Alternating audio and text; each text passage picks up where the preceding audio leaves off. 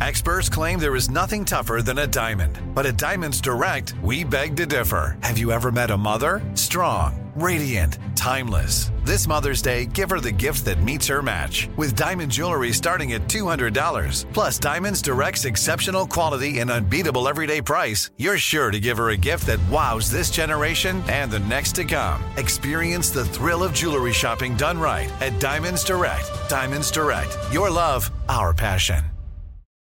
With the best all inclusive vacation deals to Mexico and the Caribbean, booking your getaway with cheap Caribbean vacations means you have more freedom to do your deal. Whether you want to enjoy snorkeling, endless margaritas, and more, or simply soak up the sun and sand in a tropical paradise, Cheap Caribbean Vacations has your deal for that. Plan and book the exact getaway you want at exactly the right price for you by using our exclusive budget beach finder or find a featured all-inclusive package to Ocean by H10 Hotels and do your deal at cheapcaribbean.com.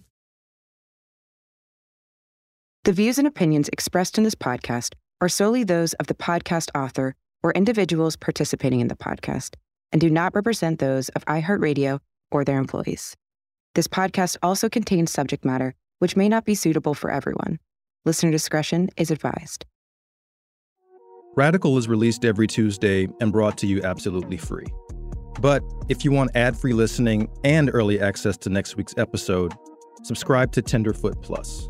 For more information, check out tenderfootplus.com. Enjoy the episode.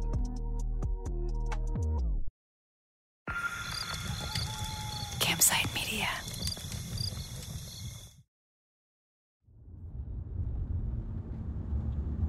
Now this really where our shit started right here. We Cascade. start claiming right up through here. It took months of reporting on this story before I had a good reason to return to Atlanta's West End, to the leafy neighborhood of bungalows and Victorian homes surrounding the masjid, the corner store, and the park, the site of the shootout on March 16, 2000. The community, the village even, founded and led by Imam Jamil Al Amin, with its own school, its own security force, even something like its own laws. Make a right. Make a right. We'll come back in the back, come out and part like this. It was this man, Rodney Brown, who brought me back here. Rodney grew up in the West End, and he was a teenager when crack cocaine hit in the 80s. So many people on his side of town got sucked into a zombie like existence, traded their spirit for the little white rocks. And Rodney, he got sucked into the fast cash, started dealing. He said he could make three or four thousand dollars a day when he started out, as long as he was willing to risk standing out on the corner. I remember those days. I was just a kid, but I saw how older relatives got caught up. In and out of jail, on and off the streets. Drugs, guns, and violence were cornerstones of the life. My parents steered me and my siblings clear of it. We even kept a distance from some relatives. Imam Jamil was in the thick of it, though, and as a leader, he had little choice but to confront the problem head on. In time, he developed a reputation for, quote, cleaning up the West End, making it a safe place to raise families, not just for Muslims in his community, but also others who live nearby. Rodney witnessed some of that from his particular perspective. This right here was a major trap. This house. This where Tommy got killed. Rodney was still a teenager when he bought his first AK 47. So he saw some things, more than his share of violence. In his younger days, he might have had more acquaintances who were killed than I had friends in all of high school. Driving through the neighborhood with him, the specter of violence gave me a headache. We were surrounded by places where people who Rodney knew had been struck down. Like in the book, I told you I wasn't selling drugs until the girl got killed on the bridge. Latanya. Tanya Martin. She got killed on the bridge. I just got got got myself caught up in some. I don't think they chopped them up back there, but I know they are. this where they dumped the body at. This where Black James used. This was Black James trap house. This where he sold his weight. He was right here, but he didn't get killed. He got killed back up. Oh, I should have showed y'all that when I was up there. These killings happened in and around the part of the West End controlled by Imam Jamil, the area he had supposedly cleaned up. It's the roughly six or seven, mostly residential blocks apartments and houses that surround the park. Just to the south of the park was the masjid and Imam Jamil's corner store. Little corner. That was Jamil's store right there. Exactly. We turned and drove over the place where Deputy Kinchen and Deputy English were shot, the part of the street that was littered with shell casings that night in 2000. It's the mosque. This green and white one. That's the mosque. Jamil Al Amin stayed. And all these was his houses. Each one of these houses, see what I'm saying? All these was Muslim houses. This community of mosque. And see, up in here, consider, ain't nobody never sold no drugs here. Imam Jamil hated drugs and drug dealing. So Rodney and the seasoned dealers in the West End, they knew better than posting up on the corners next to the masjid, the park, and the corner store. The spot where Imam Jamil could be found most days, shooting hoops, tending to the store, or chilling outside at a picnic table. It was considered holy land. Instead, Rodney and the other dealers, they did their business on the edges of Imam Jamil's community. Still, somehow, many of them ended up shot and dead. Rodney was one of the few who survived. In the 90s, before the shootout in March 2000, dozens of people were allegedly murdered in the West End. Dozens. With little accountability. And it wasn't just the typical violence you might expect drug dealers to encounter. In my reporting of this story, so many people described for me the breezy way Imam Jamil moved through the West End. How he seemed to carelessly float past, his thobe catching the wind. But my question after hearing these stories was this Did Imam Jamil wrest control from the dope dealers with that kind of grace alone? Or was there something else?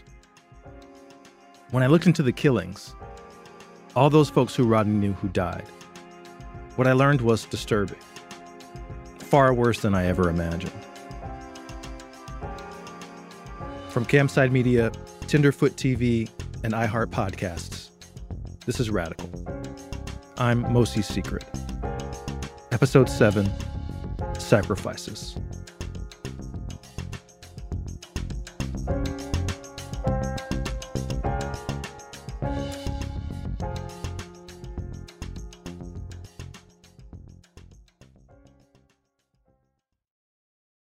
It's almost here. The Knix anniversary sale starts this Thursday, May 9th at knix.com. Celebrate the intimate apparel company that has reinvented products for real life with one of Knix's biggest sales of the year. Get 30% off all leak-proof apparel from the number one leak-proof brand in North America, including period underwear, swimwear, activewear, and more. Millions of people have made the switch to Knix leak-proof underwear, and there's never been a better time for you to try. Save 30% on super comfortable, machine-washable, and great-looking underwear that's perfect for periods and light bladder leaks. Choose from a variety of colors, styles, and sizes from extra small to 4XL. You can even match your leak-proof underwear with an incredibly supportive and comfortable Knix wireless bra. So mark your calendar this Thursday, May 9th for the Knix anniversary sale. Get 30% off all leak-proof underwear, shapewear, activewear, and more. It only happens once a year at Knix.com. That's K-N-I-X.com. Don't miss this. Nobody wants to outlive their money,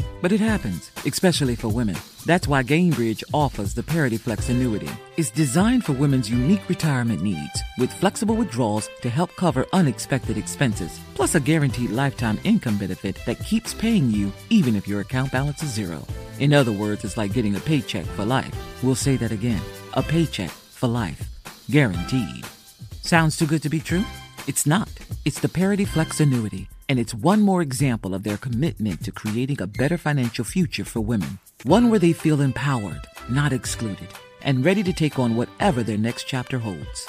Gainbridge believes financial flexibility and security are things we all could use more of. At retirement income you can't outlive is the ultimate flex. Who's with us? Start saving now at Gainbridge.io. Please visit Gainbridge.io slash ParityFlex for current rates, for product disclosures and disclaimers, and other important information.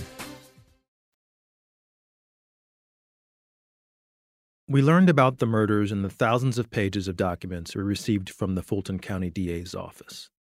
the stuff we got in response to our open records request. Reading those reports, what started out as a quest to get to the bottom of the shootout with the deputies and to figure out whether Imam Jamil was really capable of that kind of violence suddenly got this whole other layer.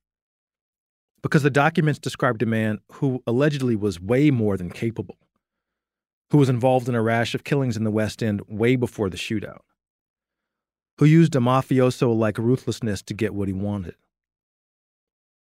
Figuring out whether the accusations had any merit had every bearing on understanding who Imam Jamil was. And just as importantly, who law enforcement thought he was in the period leading up to the shootout. The key document we got is called Synopsis of West End Homicides.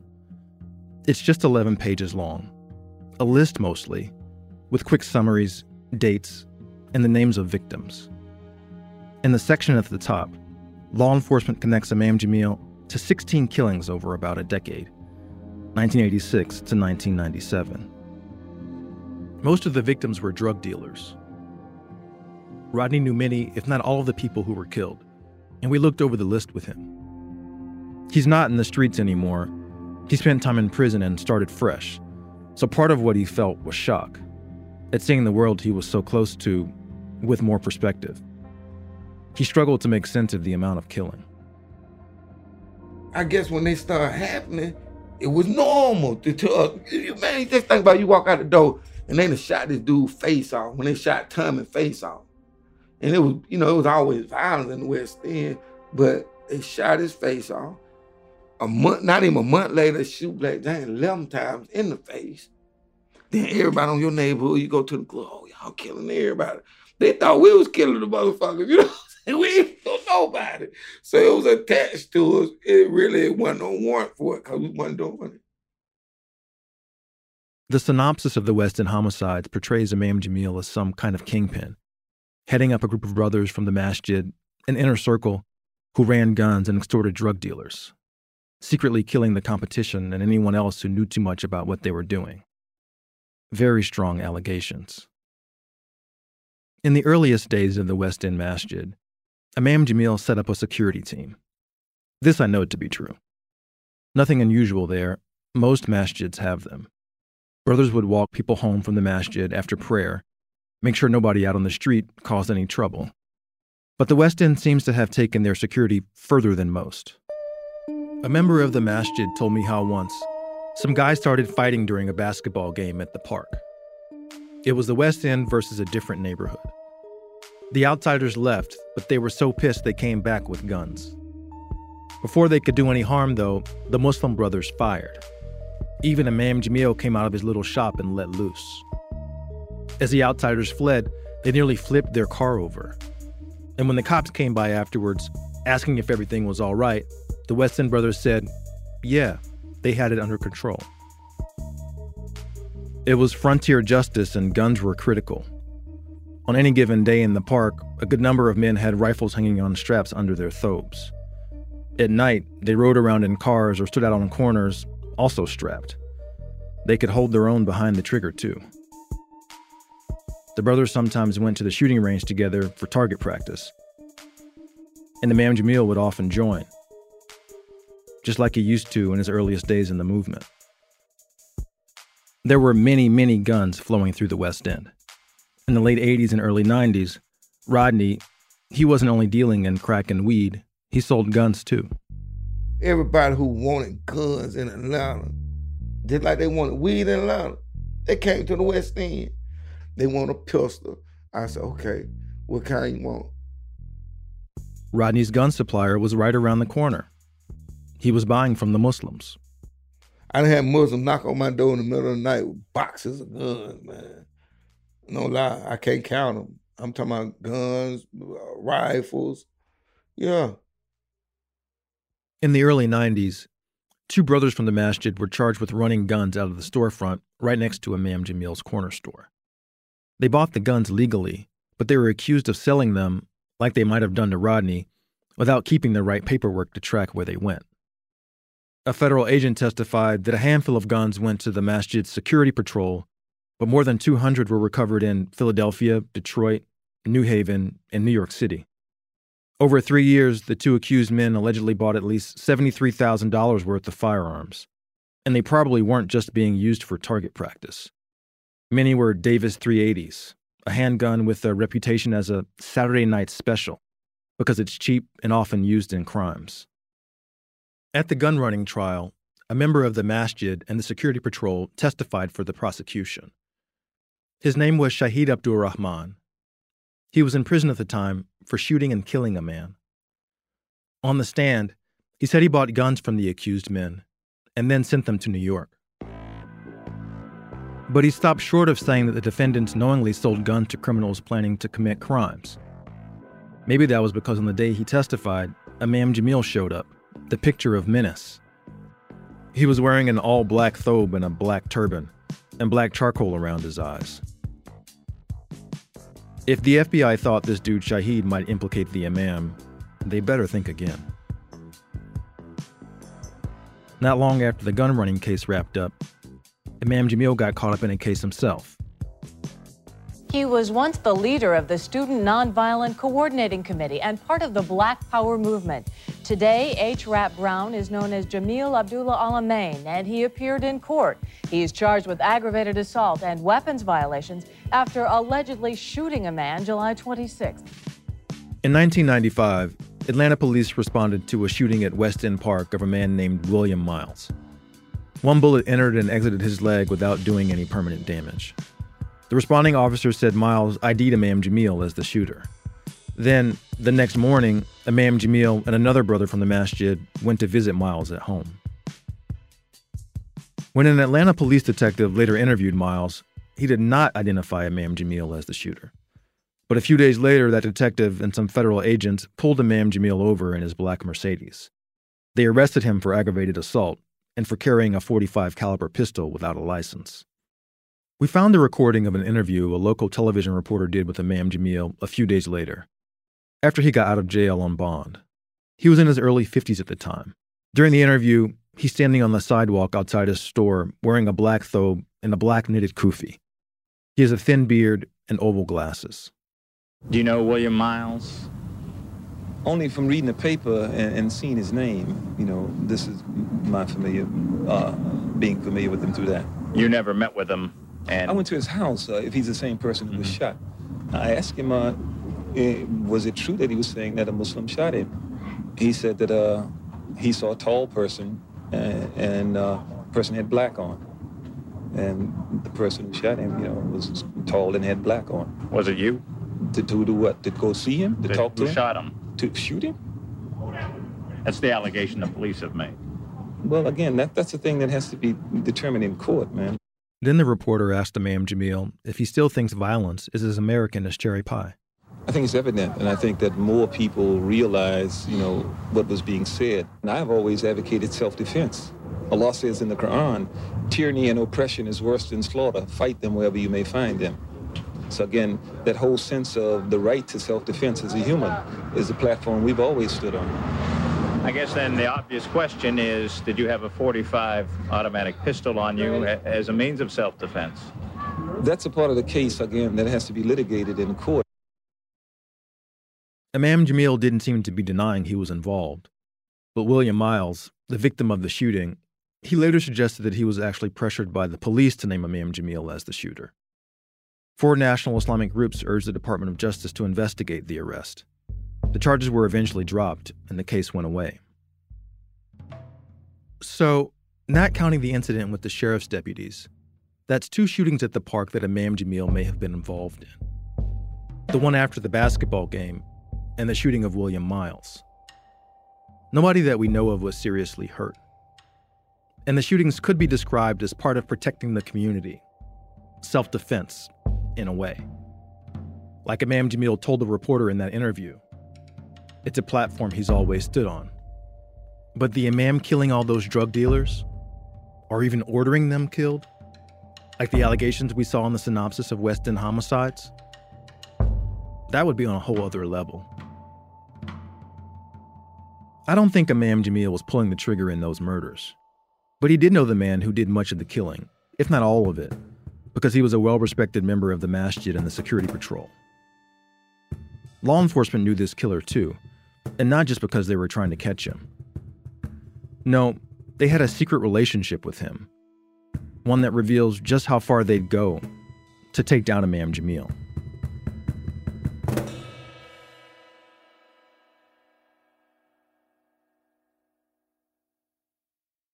It's almost here. The Knix anniversary sale starts this Thursday, May 9th at knix.com. Celebrate the intimate apparel company that has reinvented products for real life with one of Knix's biggest sales of the year. Get 30% off all leak-proof apparel from the number one leak-proof brand in North America, including period underwear, swimwear, activewear, and more. Millions of people have made the switch to Knix leak-proof underwear, and there's never been a better time for you to try. Save 30% on super comfortable, machine-washable, and great-looking underwear that's perfect for periods and light bladder leaks. Choose from a variety of colors, styles, and sizes from extra small to 4XL. You can even match your leak-proof underwear with an incredibly supportive and comfortable Knix wireless bra. So mark your calendar this Thursday, May 9th for the Knix anniversary sale. Get 30% off all leak-proof underwear, shapewear, activewear, and more. It only happens once a year at knix.com. That's K-N-I-X.com. Don't miss this. Nobody wants to outlive their money, but it happens, especially for women. That's why Gainbridge offers the Parity Flex annuity. It's designed for women's unique retirement needs with flexible withdrawals to help cover unexpected expenses, plus a guaranteed lifetime income benefit that keeps paying you even if your account balance is zero. In other words, it's like getting a paycheck for life. We'll say that again a paycheck for life. Guaranteed. Sounds too good to be true? It's not. It's the Parity Flex annuity, and it's one more example of their commitment to creating a better financial future for women. One where they feel empowered, not excluded, and ready to take on whatever their next chapter holds. Gainbridge believes financial flexibility and security are things we all could use more of. At retirement income you can't outlive is the ultimate flex. Who's with us? Start saving now at Gainbridge.io. Please visit Gainbridge.io slash ParityFlex for current rates, for product disclosures and disclaimers, and other important information.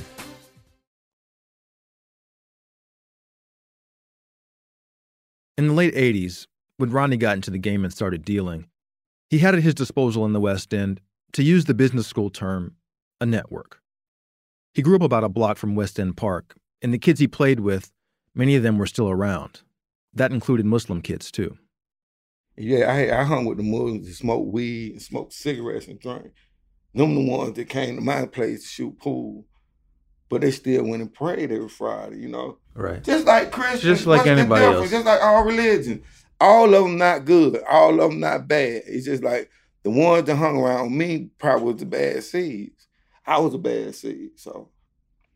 And that's that's that relation. I grew up with them. How you gonna? The people say they just killed uh, Jamil one of us dead. Why? He knew us since we was kids.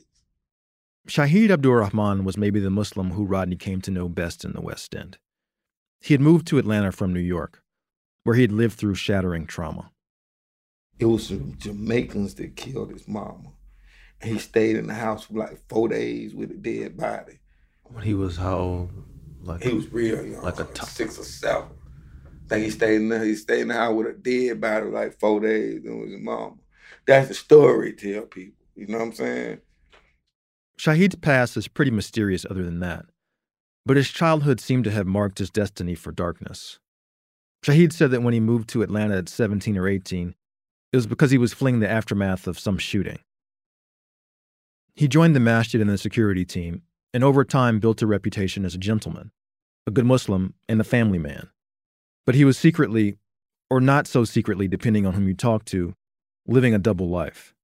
And the security team was his cover.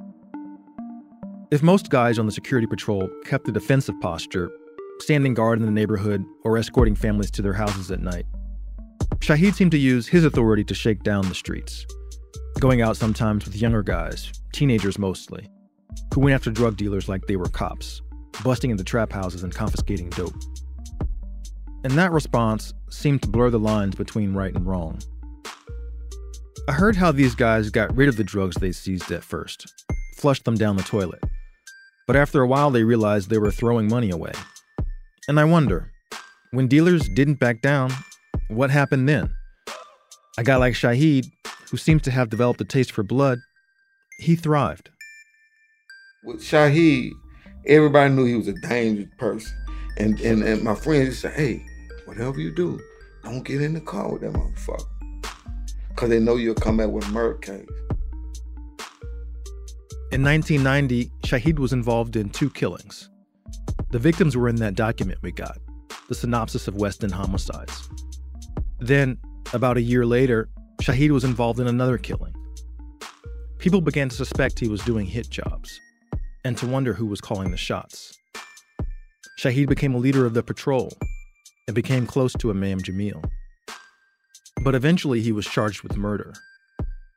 And with Shaheed off the streets, the violence in the West End seemed to taper off. Meanwhile, after Shaheed got locked up, Rodney said he was doing well for himself. When things were really humming, he was moving hundreds of thousands of dollars worth of drugs on a monthly basis. Rodney stayed in touch with Shaheed while Shaheed was in prison, sent him weed. Shaheed was his friend, and Rodney, in his criminal way at the time, was generous like that. Around this time, the FBI came offering Shaheed some help too. We know that while Shaheed was incarcerated, he met with an agent named Bill Gant. Not long after, Shaheed testified for the prosecution in the gun running case against two brothers from the West End Masjid when Imam Jamil showed up in all black. Then, likely in exchange for Shahid's cooperation, Gant, the agent, put in a word with the Georgia Parole Board. And by 1995, Shahid was back on the street and back in the masjid. He had done approximately four years for a killing. And this is when folks on the outside started wondering what the fuck is going on here? When Shahid got out, Rodney was surprised he didn't hear from him right away. I'm a man. I'm the mother. I'm the man. He know that. He know. He done heard. I'm taking care of this motherfucker in prison. I'm sending weed to prison for free. Never, never asked for a penny. So why when you come speak to me? Why? And Ronnie didn't want to worry about Shaheed walking up behind him on the street with a pistol or a shotgun. Rodney was starting to think Shaheed was a rat. His words, not mine. So after three months of waiting, Rodney got his address and stopped by. I knocked on the door. He looked at the motherfucking scene. It was me. Opened the door. I said, "What's up, man? How long you been out?" You know, he was like, "I've been out a few months. Come on, come on in." Rodney asked Shaheed straight up, "How'd you get out of jail?" Shaheed told Rodney that the brothers in the masjid they wanted him back in the neighborhood. They said, "Look, why don't you testify against one of the accused in this gun running case so that you can get your time cut? Just don't implicate the big man." meaning Imam Jamil. Rodney believed Shahid. But here's what's weird about that story, from my perspective anyway. The brothers who Shahid testified against were members of the masjid since the earliest days, founding members, really. Why let them take the fall so that Shahid, a much more dangerous man by all accounts, could come home? Why would the Imam give that the okay? People told me that Imam Jamil would not block anyone from practicing their religion, that Imam Jamil was close with everyone, including Shaheed, a spiritual advisor always guiding people back to Islam. But that got messy. Soon after Shaheed got out of prison, in March of 1995, he killed a man. In April, there was another body. Later that year, two more. Shaheed was linked to at least eight killings just in the West End before the end of 1995. Shaheed Rodney said, would brag about what he was doing. He's a serial killer. I'm telling you, he got to kill. He gonna start some beef and there ain't no beef. He gonna make up a reason to kill a motherfucker. You might remember Sister Jamila Jihad from the first episode of the podcast. She converted to Islam, took the Shahada from Imam Jamil, and raised her family in the West End. Sister Jamila ran a construction company and she was having problems with an employee or a contractor, someone she was working with. Anyway, one day, Shaheed came up to her at the masjid. He said to me, You want me to take care of them, you know, for not not doing something or paying you or something like that? I said, No, what you talking about? Well, you take care of how? you know? But I had no idea who he, you know, who he had become. That's how he approached you? Yeah, but he was a part, you know, his friend was working for me. And But I, do you know what you know what he meant when he said that? yeah, I'm thinking murder in a minute, you know. I think that's what he was thinking too. Yeah. And I said, no, no, what you talking about? What you what you what your plans are? What you doing? It was so casual how Shahid asked her if he should take somebody out. There's no doubt in my mind that wasn't the first time that he asked that question to a member of the masjid. And there's little doubt in my mind that after all the years he spent in the community, that at least a few people said yes. Why else would God fearing, family loving folks keep a guy like him around, if not for skeletons? Literally, skeletons. What's worse, and I'm sorry to drop this bombshell on you, Shahid was grooming the more troubled boys in the community to become killers, letting them touch his guns at first, then taking them out shooting, and then out on hits. I talked to one of these guys. It took him decades to get his life on track. For the life of me, I can't understand how a person like Shahid could fly under the radar in such a small community. Imam Jamil would ultimately pay a price. Because after Shahid got out of prison and returned to the community, he was on the federal payroll as an FBI informant. I don't know how anyone could be surprised by that. Everyone knew Shahid had already cooperated once, but he was secretly helping the feds build another case.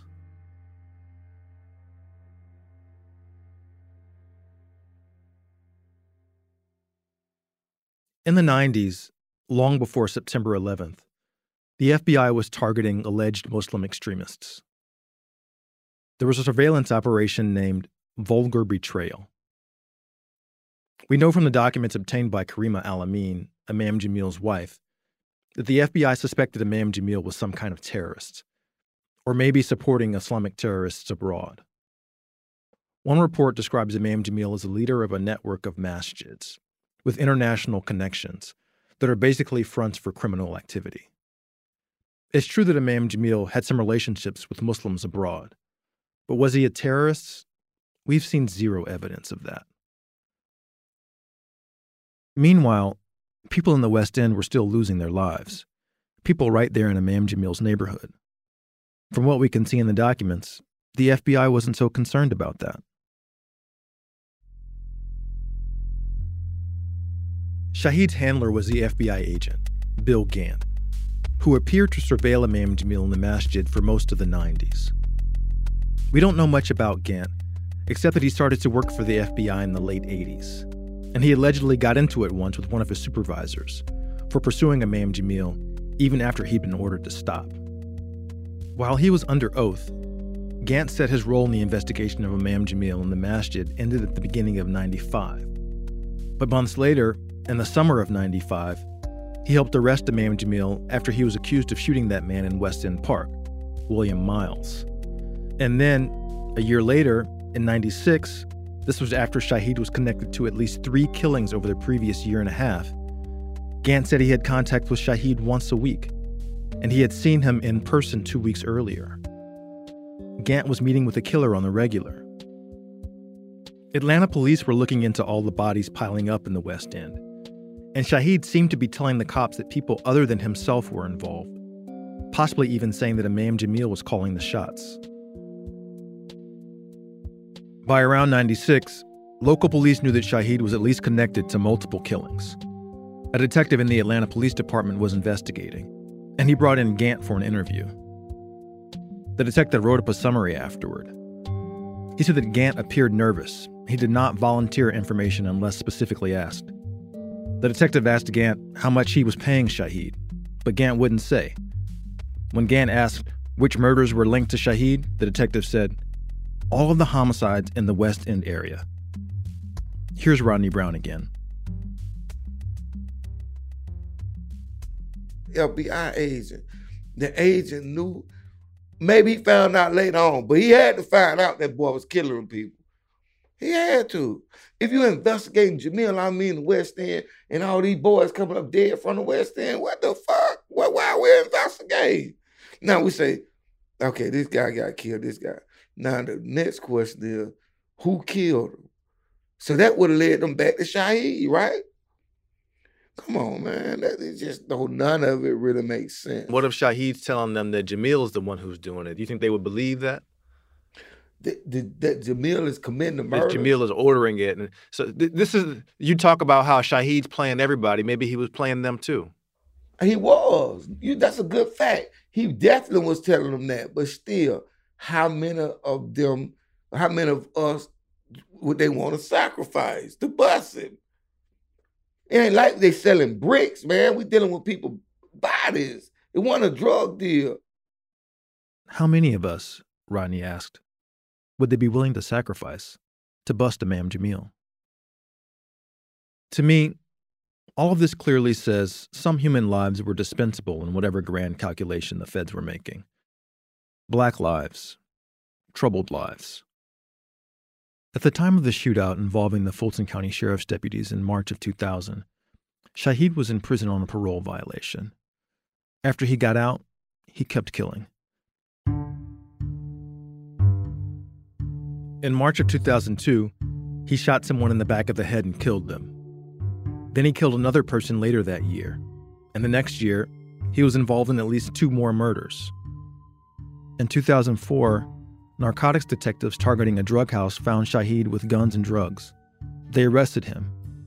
With him off the streets, another man from the West End told law enforcement about at least one murder he knew Shahid was responsible for. An Atlanta police detective went to interview Shahid, and Shahid started confessing. By our count, he was involved in killing at least 11 people, but he allegedly killed many more. There was a story about his confession in Atlanta's biggest newspaper, the Atlanta Journal Constitution. It had the following line Police believe the death toll may be as high as 50. 50 bodies. Rodney thinks the number is even higher. Shahid is now serving a life sentence in prison. Finally, he tried to appeal his conviction arguing that the recorded confession shouldn't be admissible, but the Georgia Supreme Court rejected his appeal. We couldn't get an interview with Shahid, but we got this recording that someone made of him. When you look at that article, like I don't had to deal with that article a lot of times. You know what I'm saying? These dudes in here, you got some niggas want to say I'm a rat. But you know, that ain't that ain't that ain't the, the label you want to be having in prison. You understand what I mean? In the recording, Shahid doesn't deny that he killed anyone. He suggests that he confessed to make a point basically to brag about how many murders he committed. Shahid was mad at the man who snitched on him to get a deal. I'm gonna keep it real with you. I said, I know. So if y'all let them niggas, y'all didn't even lock these niggas up about one murder. I said, I tell you what, I it's about 20 murders. If you let them niggas out for one body, I give you 10 bodies, bro. That would be the end of that. Basically, Shahid said, if you let this other guy off because he gave you information on one murder, I'll show you I can give you information on way more than just one murder. When it comes to the West End, man, I look at it like, and, and this is being straight up with you, man. It's like, you know, ain't nobody perfect, bro. You know what I'm saying? We all got skeletons. When it comes to the West End, Shahid said, we all got skeletons. This one guy played a huge part in who Imam Jamil came to be in the eyes of local and federal law enforcement. Built him up into parts mobster and terrorist. It's impossible for me to separate fact from fiction here, or again, to really know why Imam Jamil kept a guy like Shahid around. But shouldn't there have been limits to Imam Jamil's policy of keeping the masjid open for anyone to practice Islam? Limits far short of turning a blind eye to a serial killer? From where I stand, keeping Shahid around was either a severe miscalculation on Imam Jamil's part, or he was okay with the violence, maybe even endorsed it. I do know that Imam Jamil traded on fear. Many people in the West End were scared of him. That's part of the way he brought the neighborhood under control, how he cleaned it up. One of the accusations in the synopsis of West End homicides I haven't told you about yet. It's a case that could be helpful in determining where Shahid's stories end and Imam Jamil's own actions begin. The very first victim listed in the dossier was a man whose name was Clive Hunter, though he also went by a Muslim name. Clive served prison time with the Imam Jamil in New York. By some accounts, he taught Imam Jamil Islam after he converted, and Imam Jamil pledged loyalty to him. Imam Jamil left prison first, moved to Atlanta, and established the West End Masjid. When Clive got out later, he figured the masjid was his to take over since Imam Jamil had pledged loyalty. Long story short, a rivalry developed that ended in 1987 when Clive was shot to death by assailants who were never identified. Some folks in the community thought Imam Jamil was behind it, and this was before Shahid ever got to town. It places a body at the foundation of everything that came afterward.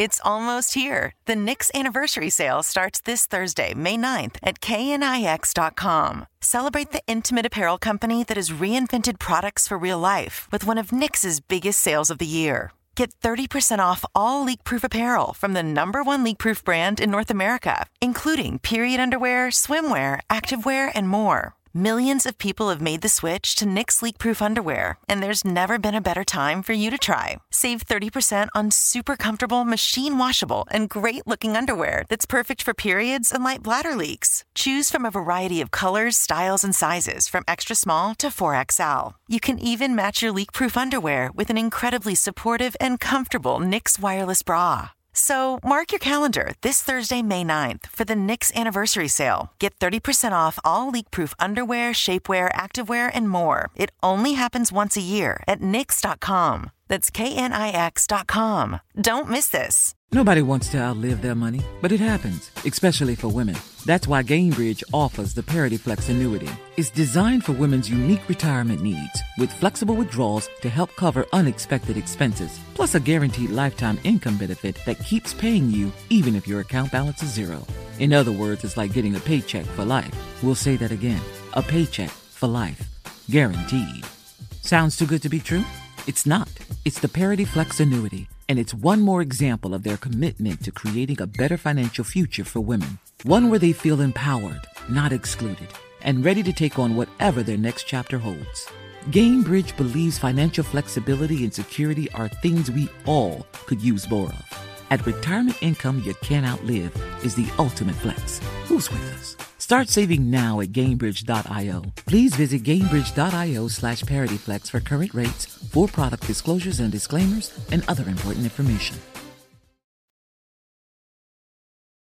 These are the names of the people in the West End who lost their lives, the ones we know about.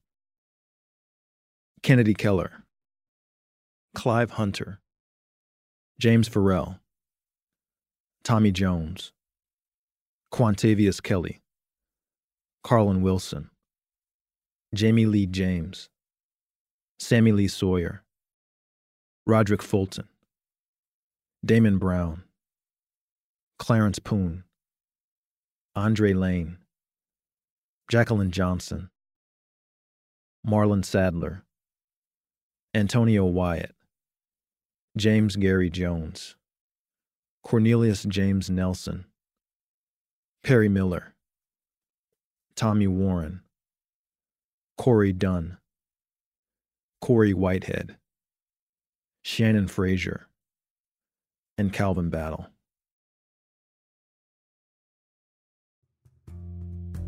Many people Rodney knew from the West End were killed over about a decade, most of them by Shahid Abdurrahman, a man who was paid by the federal government.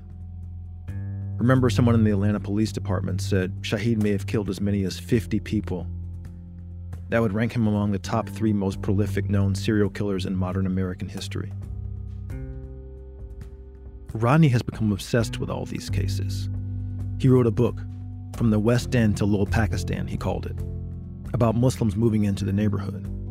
And he's about to publish the sequel, looking more closely at Shahid. He's working on a documentary, too. But the murder that Rodney seems to think about the most is the one of his partner, Lee Sawyer. Me and Lee was like brothers, the best of brothers.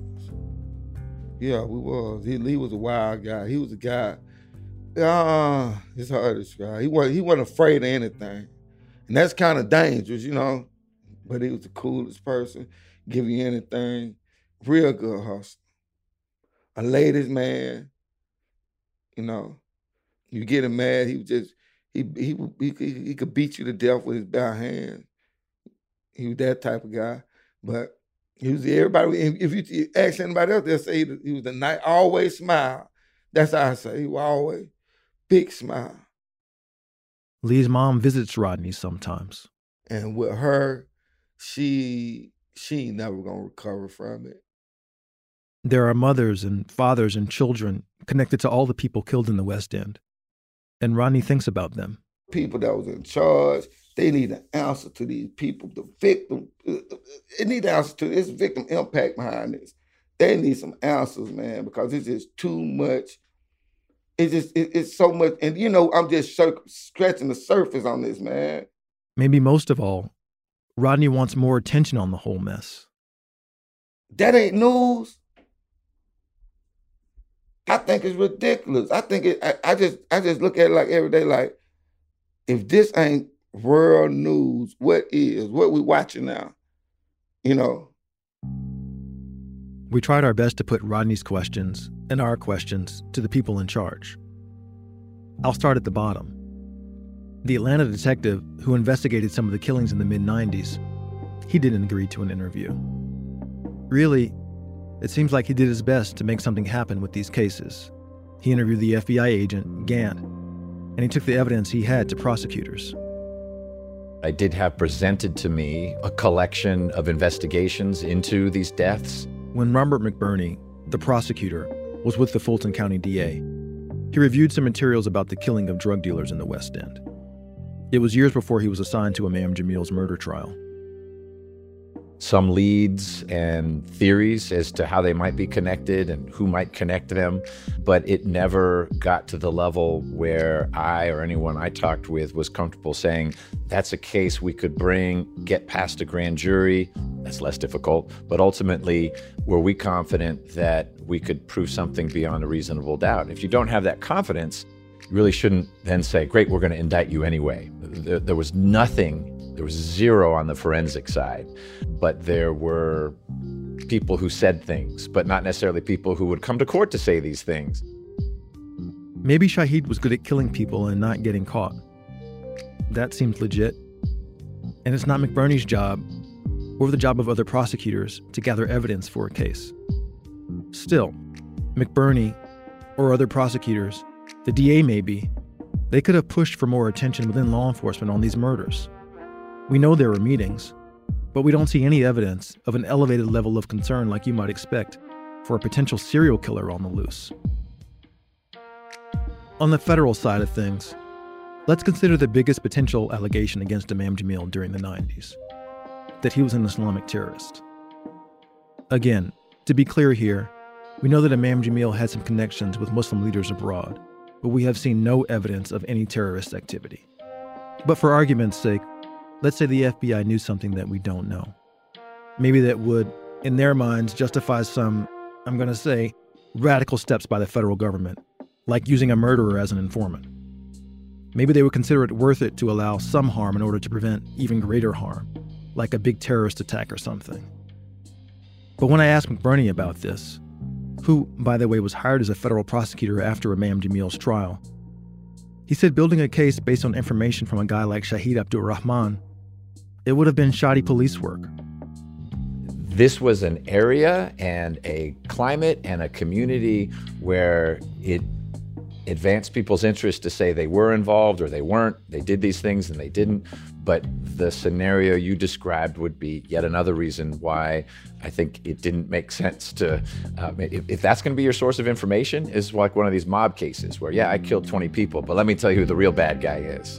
what, do you mean? If you, the fact that you pulled the trigger, uh, who, where's your credibility? Even if your answer is, well, but I did it on the direction of so and so. I do know that federal agents would not be permitted to continue to use a source if that source engaged in unauthorized activity. And certainly killing someone would be unauthorized. And certainly, had there been any evidence that he did these things, not only would he be pursued and prosecuted, but there would have been no more relationship between him and his handlers. Right. But in either case, if he did these things while an informant, that would be a violation of some sort. Uh, you would agree? Oh, I'd agree. It's a violation of the law. He's a murderer. Um, and uh, I am confident that if a federal handler had any inkling that Abdur Rahman was doing anything along the lines of what you're describing and what he's describing, that would have been the end of it for Abdur He'd be off the streets and in custody. So, based on McBurney's criteria here, I think it's fair to say the FBI messed up, maybe even broke its own rules or the law.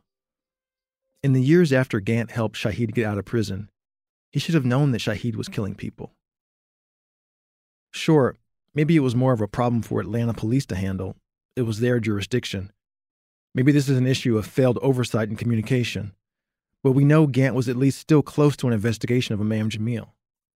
How could all these killings in the same neighborhood not come up? Hi, looking for a Mr. Gant? Yeah. Uh, my name is Mosi Secret. I'm here with um, Johnny Kaufman. We're producers working on a podcast about Jamil Al-Amin. Um, not interested. Okay. Um, are you familiar with him? Thank you. All we got from Gant through the door of his apartment was a not interested and a thank you. We left him a letter, but we never heard back. We also emailed the FBI a list of questions, nothing back from them either. Despite all the death and destruction, the FBI still didn't make a case against Imam Jamil. But the Bureau persisted in the West End even after Shahid was locked up in the late 90s. They had other informants there, and they were surveilling the masjid right up to the time of the shootout. And so it seems possible that on the night of March 16, 2000, someone with the FBI, maybe an informant, maybe an agent, would end up with blood on their hands too.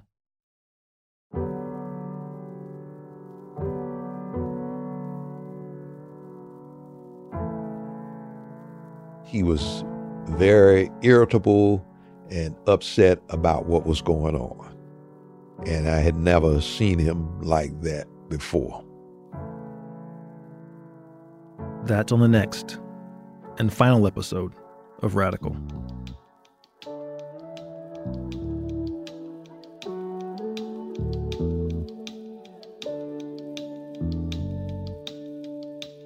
Radical is a production of Campside Media, Tenderfoot TV, and iHeart Podcasts. Radical was reported and written by Johnny Kaufman and me, Mosi Secret. Johnny Kaufman is our senior producer, Sheba Joseph is our associate producer. Editing by Eric Benson, Johnny Kaufman, Emily Martinez, and Matt Scher.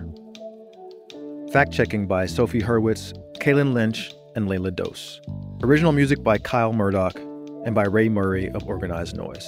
Sound design and mixing by Kevin Seaman. Recording by Ewan Lai Tremewan and Sheba Joseph.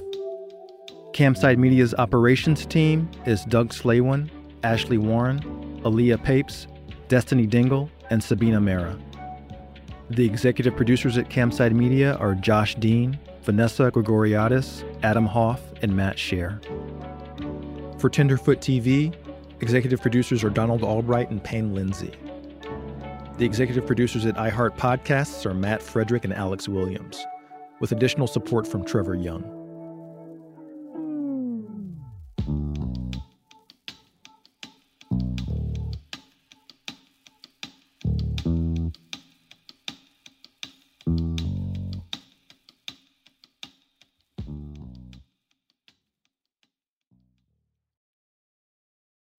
Told you about a major breakthrough on awesome savings on all inclusive beach vacays? OMG, this could break the case. Case? I'm talking about cheapcaribbean.com. It's full of hot savings. At cheapcaribbean.com, score an extra $175 off site wide on vacations of four nights or more now through June 3rd. A swim up bar in Punta Cana or dip your toes in the sand on the shores of Cancun. We got to take this show on the road. Start at cheapcaribbean.com. Are you looking for the perfect move in ready home this spring season? Now's the time to buy at Fisher Homes. For a limited time only, enjoy below market interest rates starting at 5.375% APR, 6.139% APR. With these exclusive lower rates, you can save hundreds on a move in ready home and start enjoying the benefits of home ownership even faster. Schedule your personal tour with one of our new home specialists at FisherHomes.com and make this spring the season you find your perfect home sweet home. Financing provided by Victory Mortgage LLC, NMLS 461249, Equal Housing Lender.